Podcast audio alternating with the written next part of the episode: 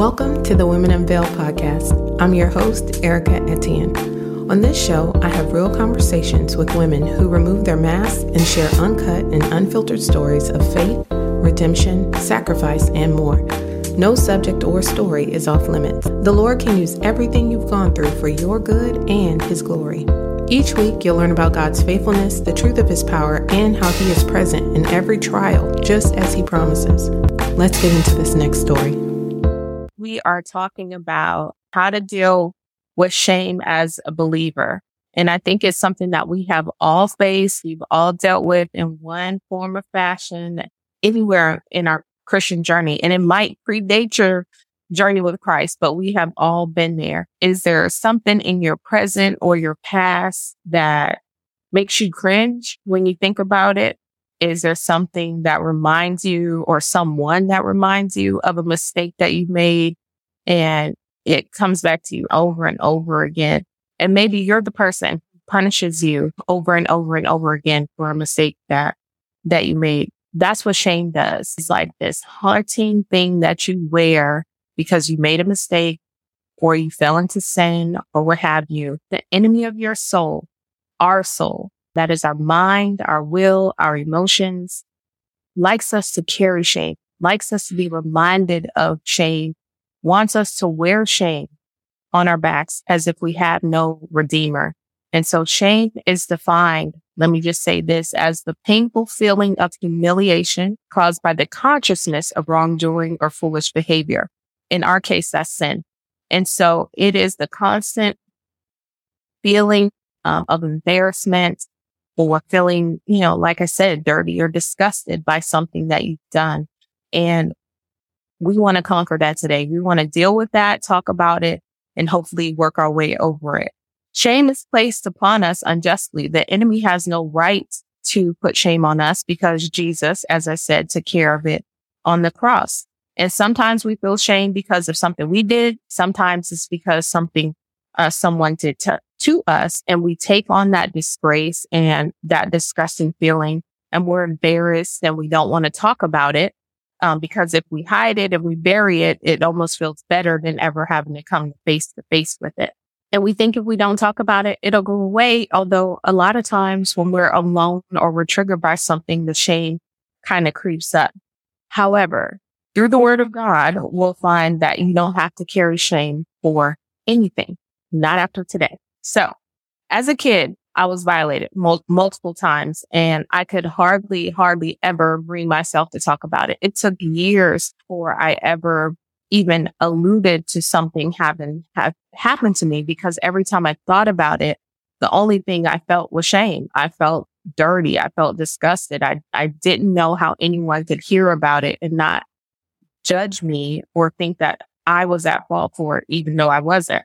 And then as an adult, I was twice divorced before I was even by 25. I mean, by 25, I had been divorced two times. And I also found that to be embarrassing because a lot of people are getting married for the first time at 25, if that. And so here I was having not, um, had a testimony of some beautiful love story. Instead, it was riddled with abuse and poor decisions that led to heartbreak. And it was embarrassing. It was embarrassing to talk about. And I didn't want to say anything to anyone about it. And I will say I found it easier to talk about those things though than my childhood.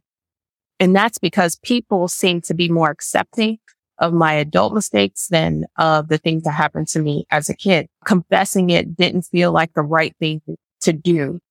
And I feared people's judgment. And that's a lot of what all of you feel just like me. If I tell people the things that I've done, people are going to judge me and they're going to think uh, negatively of me. And so I'd rather keep it to myself to avoid those harsh critics. To be delivered and to be set free is acknowledge that something happened to cause the shame and then repent if it's something that you have done. Sometimes the hardest part is saying it out loud. It's admitting that something happened or admitting that you did something and just talk to God about it.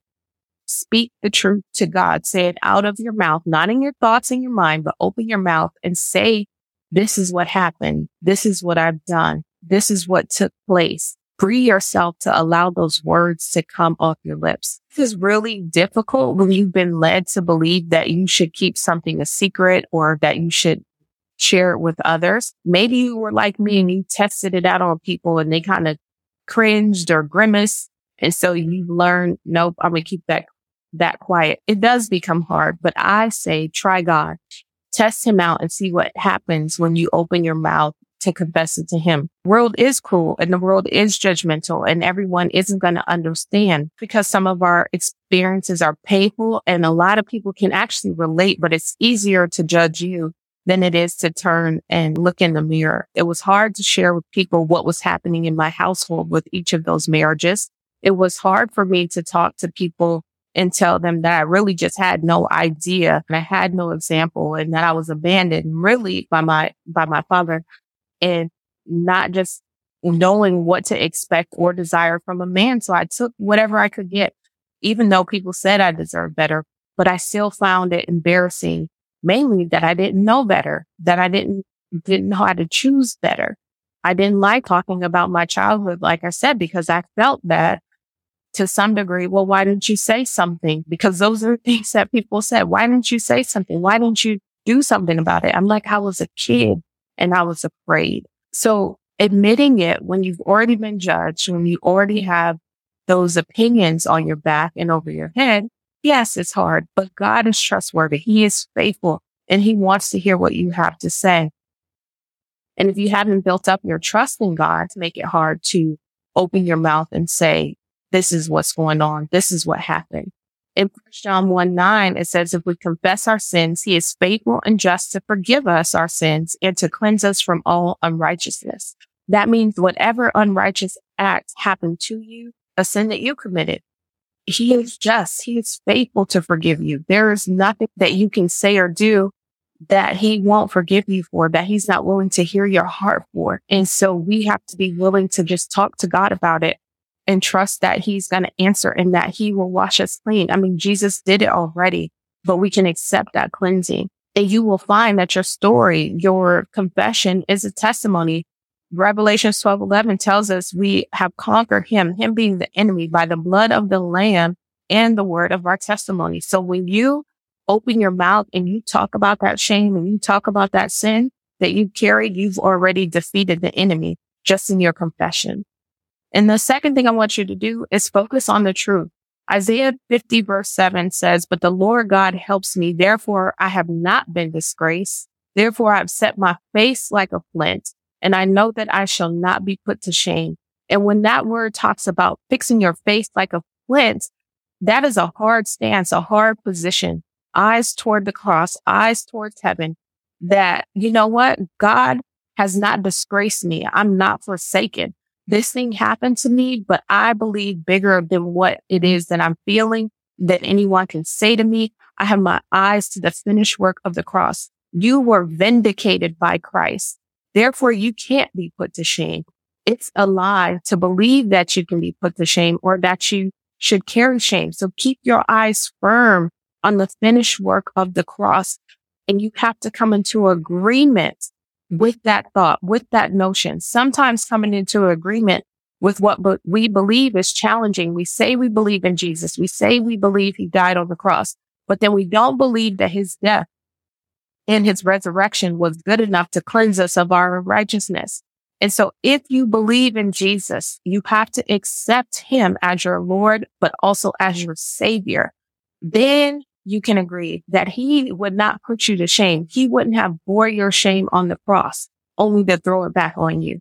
If you believe that God died for you and he rose again for you, then you also have to believe that the work was done when he rose again and he defeated death and he defeated your shame.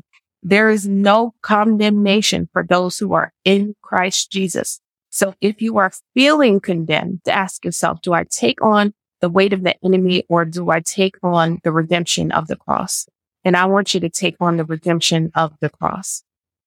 And then one of the hardest things to do is to accept that you are forgiven. Adam and Eve were the first to feel shame when they sinned against God. They covered themselves. They hid because they knew they had do, did something wrong and they felt exposed. right? They thought their clothing could hide their error. They had not known to wear coverings before that point. So take a look back at Genesis 3 and see what happened. A lot of times we carry that same thing. We think, Hey, I've sinned against God. He's not going to forgive me. I have to hide from him. I have to hide my shame. I have to hide my wrongdoing. We think all hope is lost. Now here it is, us as believers, believing in God, thinking that he loves and cares for us. We say these things out of our mouth, but then we don't accept the forgiveness that he freely gives. And we continue in these same cycles and patterns simply because we don't receive what he gives us, which is his forgiveness. It's a testament of our pride and our war with our flesh that we walk in shame and we walk feeling that we are rejected by Christ. Even though God said through Christ, you are forgiven, we'll reject it in exchange for our own judgment. We'll reject it in exchange for a lie of the enemy. So again, I say in first John 1 verse 9, if we confess our sins, he is faithful and just and will forgive us our sins and purify us of all unrighteousness. And that's it. That's final. That's not optional.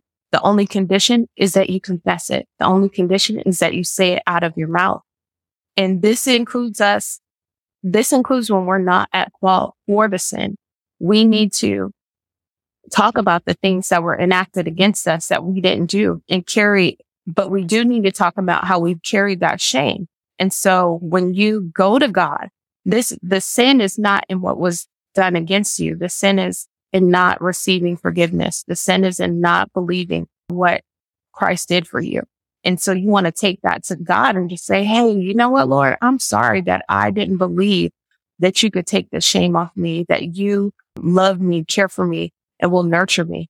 And you can give that, give that to him and he'll carry you and he will cleanse you of all those ugly feelings that you have, those negative feelings that you have that weight that you've been carrying that's not yours, that was dealt with already on the cross.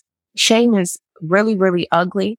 It's deep. It's a wound that oftentimes we didn't cause, but life has kind of thrown things at us that made us feel that shame was waiting. And the only way through it is deliverance. The only way to your freedom is to be set free from it.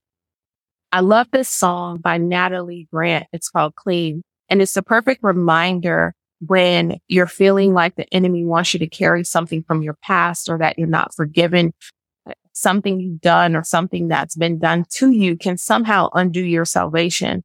And so even after you've repented, sometimes shame weighs on you. But this song really speaks to me and you should go listen to it. But I'm just going to share a couple of the lyrics with you. And it says, I see shatter. You see whole. I see broken, but you see beautiful and you're helping me to believe you're restoring me piece by piece. There's nothing too dirty that you can't make worthy. You wash me in mercy. I am clean. And that song is like such a blessing, especially when you've been carrying things for a long time. It's a, it's just a reminder that, you know what? There's nothing too shameful that God can't wash away. Let that be the song of your heart. Whatever shame you're carrying, you're washed clean by the blood of Jesus Christ, and nothing and no one can take that away from you.